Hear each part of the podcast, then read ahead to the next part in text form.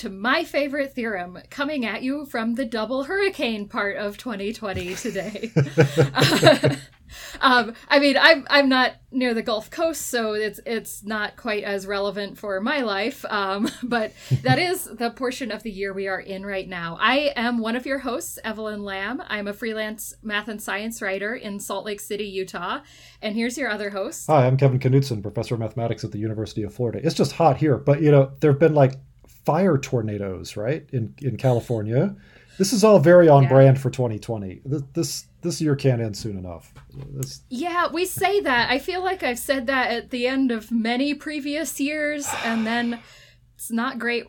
As a science fiction writer, I have to say, never assume it's the worst that it can get. It can always get worse. Yeah, right, yes. right, right, right.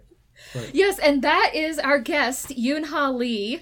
Um, so yeah, would you like to introduce yourself, tell us a little bit about yourself, and uh, maybe talk about your writing a little bit, how you got to writing from the um, the degrees that you have in math?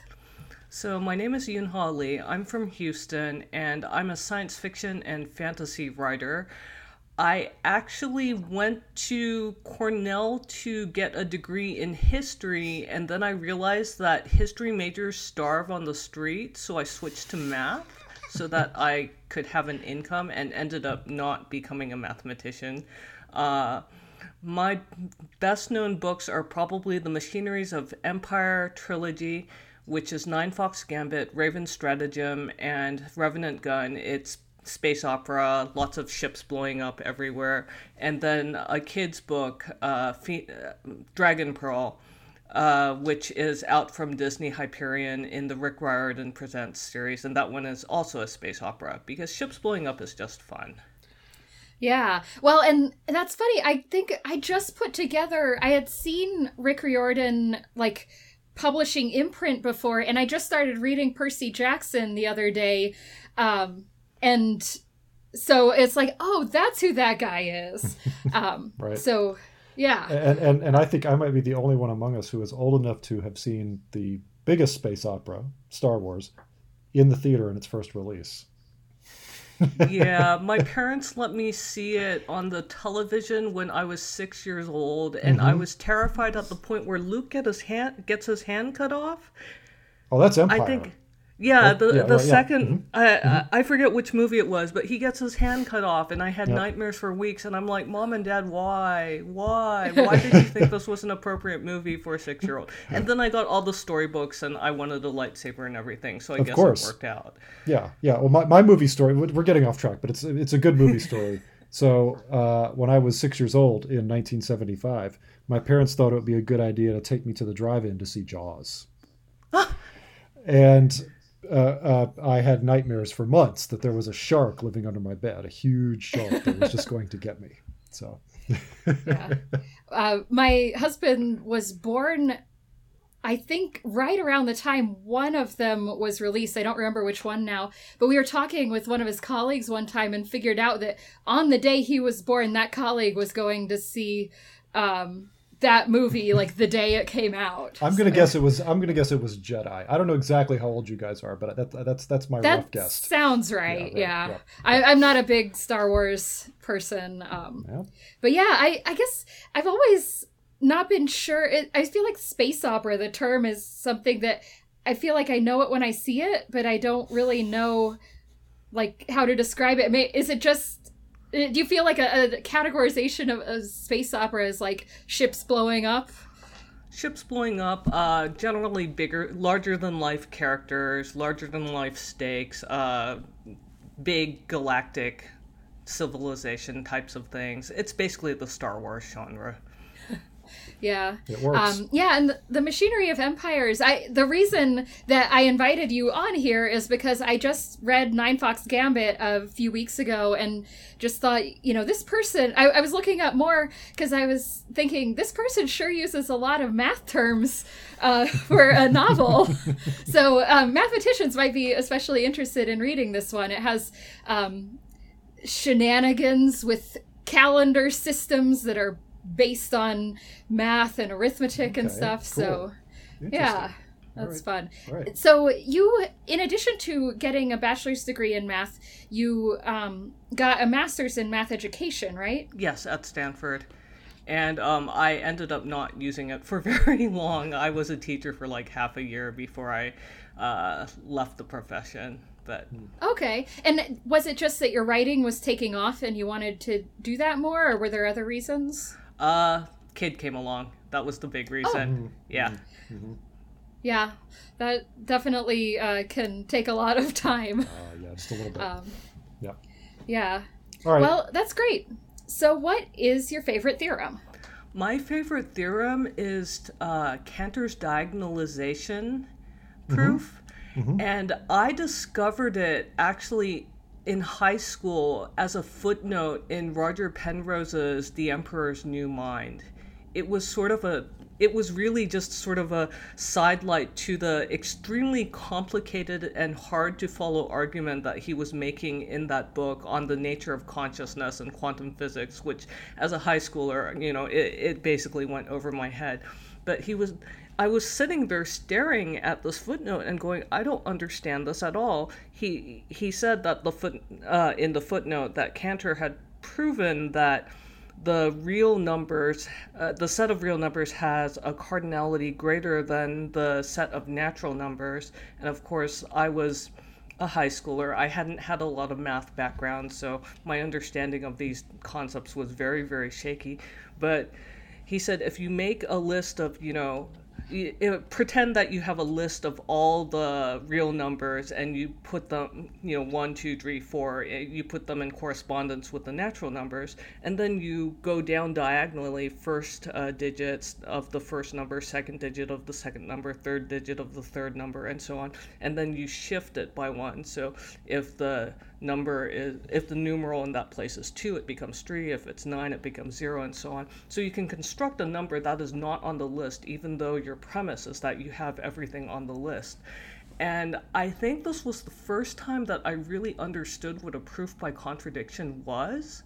Mm-hmm. Like they had, my math teachers had attempted very hard to get this concept into my head, and it just it just did not go through until I read that proof and meditated upon it. Mm-hmm. And it's funny because I I spent most of my life th- uh, as a, a kid thinking that I hated math, and yet there I was in the library reading books about math, so I guess I didn't hate it as much as I thought I did. Yeah, I was thinking a, a high schooler reading a, a Penrose, that Penrose book is definitely, um, yeah, you had some natural curiosity about math, it sounds like. Yeah, I'm sort of yeah. I'm sort of surprised that they were even that your high school teachers were trying to teach you proofs by contradiction. That's kind of interesting. I, I don't remember seeing any of that until I got to university. Uh, I don't know that they got into depth about it, but mm-hmm. it was uh, this was at Seoul Foreign School, which was a private mm. international school in South Korea, mm. and they tried to make the curriculum more advanced with mixed results. Mm-hmm. Mm-hmm. Sure, that's worth a shot. Yep. Yeah, and this this is really one of those greatest hits. Like if, if you're putting together the like record that uh, you're gonna send out or something, like math's greatest hits was, would include this diagonalization argument. It's so appealing, yep. and um, we we've had another guest uh, select that too, Adriana mm-hmm. Salerno, mm-hmm. Um, a few months ago, and yeah, just people. I, I think a lot of people who eventually do become mathematicians just kind of. This is one of those first moments where they, they feel like they really understand some some pretty, like, I guess, high high concept math kind of stuff. Um, so so did you uh, like did then did you see this this proof later in school? No, I, ironically, most of what I was interested in doing when I did my undergraduate degree was abstract algebra, so I didn't even take a set theory course at all. Mm. But I knew it was sort of out there in the water, and I, I don't know, one of the things I loved about math and that led me to switch my major to math was the idea that there were these beautiful ideas and these beautiful arguments and just sort of the elegance of it. Which um, was very different from history, where I love history, and I love all the battles and things like the defenestration of Prague and all the exciting things happening, but you can't really prove things in history. Like, you can't go back and run the siege of Stalingrad again and see what happens differently. So, oh, maybe we could though, right? We have the computing um, power now. Maybe we could. Maybe we could do that. This sounds like your next novel, right? A, si- a I mean, simulation of, of, of Stalingrad, and, and this time the, the, the, the Nazis win or something. I don't know. Oh no! I mean, science fiction writers totally do that. There, there's this whole strand of alternate. alternate mm-hmm. history, science fiction, or fantasy. Mm-hmm. Harry Turtledove is one author who he likes to have the story where aliens invade during World War Two, and then like the Nazis and the Allies have to have to team up against the aliens, kind of mm. stories. There there is a set, there is a readership for these things. Sure. Mm-hmm. So you use a lot of math concepts in um, in your writing, your like you know fiction writing. So have you ever tried to work in Uh, diagonalization or this kind of idea into any of your stories? This one, no. I mean, occasionally I I remember writing a story in college actually called Counting the Shapes, and it was just everything in the kitchen sink because I was taking point set topology, mm. and so I used it as a metaphor for a kind of magic that worked that way, and other ideas like I don't know. I had recently read James Gleick's Chaos, so I was mm-hmm. really interested in chaos theory and fractals. And I don't know that I was super systematic about it. And I sort of suspect that a real mathematician would look at it and poke holes at, you know, I'm using this as a magic system, not as rigorous math, more more as a metaphor, I guess, or or flavor. Oh, but I mean, I mean, writers do that all the time, right? So I, yeah. I, I, I taught a math and lit class with a friend of mine in uh, in in languages a few years ago, and uh, you know, Borges, for example, you mm-hmm. know, like, it, this sort of stuff is all over his work. Uh, the, these ideas of infinity, and, and and it's even embedded in Kafka and, and all the stuff, and um, it can be a wonderful way to to get your readers to to think about something uh, you know, from a point of view they might not have thought of before. Well, the interesting thing about Ninefox Gambit and the math uh, terminology that I used for flavor is that twenty publishers turned the book down because they said it had too much math. Mm. And I, my joke about this is that they saw the word diagonalization in the linear algebra matrix context, and they didn't know what that meant, and they ran away from it, which was extremely discouraging when my agent, my agent at the time, Jennifer Jackson, and I were going out on submission with this book, and it's like it's basically a space opera adventure where people blow each other up. You don't have to worry about the occasional math term. It's just there as flavor for the magic system. But a lot of people, I'm sure you have encountered the fact that a lot of people in the U S have math phobia, and this just a little oh. this really does affect the readership as well. Really? Yeah, that's that's funny because in some way, I mean, I like you definitely use the, the math language to give a certain flavor to the, the system that, that this universe is in, but you could sub it out for like any Star Trek terms exactly. or something. It's just like, oh yeah, you could put tricorders and dilithium crystals or, you know, anything in to serve that. Cause it's, you know, you're it's not a math textbook. No one's learning linear algebra from yeah. reading Ninefox Gambit. No, exactly. Um, I actually, when I was originally writing the book, like the rough draft, I had my abstract algebra textbooks out and ready to go. And I was going to construct sort of a game engine, a combat engine, of how these battles were going to work in an abstract algebra sense. And my husband, who, um, he's not afraid of math, he's actually a gravitational astrophysicist, and he's mm. arguably better at math than I am. But he sat me down and said, Yoon Ha, you can't do this. You're not going to have any readers, because science fiction readers who want to read about big spaceships blowing each other up do not want to have to wade through a math textbook to get to the action. And I mean, it turned out that he was absolutely correct. So I ended up not doing that and just using it as, you know, the force, except with math flavor. Linear algebra oh, is the force. All right. That's so interesting. I noticed on your website that you have a section for games. So do you also like to design games? I do design games, and by design games, I mean tiny little um, interactive interactive fiction text adventures or mm. um, really small tabletop R P Gs, like in the indie sense, like, you know, three-page games for five people, no G M, that kind of thing. So I do enjoy doing that, and it is related to math, I think, but it's certainly not something that we learn to do in any of our math classes.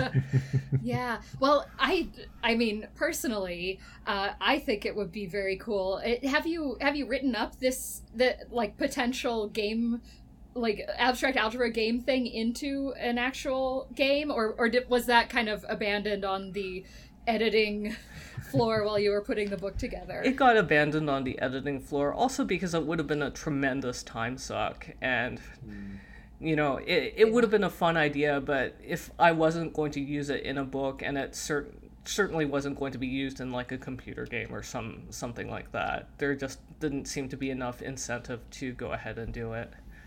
Yeah, probably the the market of um math mathematicians who read sci-fi is, you know, not a tiny market, but maybe not quite the demographic you're you're looking for. But I I'm just imagining like hauling out the the C E L O theorems to like explode someone's battle cruiser or something. um, oh, that's just funny. Just saying that, you know, if you were if you were bored sometime and Yep. wanted to, wanted to sink a bunch of time into that. Right, if right. somebody else wrote it, I would definitely buy it and read it, I have to say. All right, the cha- yeah. the challenge is out there, everybody. Make, you know, everybody should get on this. Yeah. Yeah, very cool. Yeah. So another thing we do on this podcast is we ask our guests to pair their theorem with something. So what pairs well with Cantor's diagonalization argument? Waffles. Waffles. Oh, well, yeah.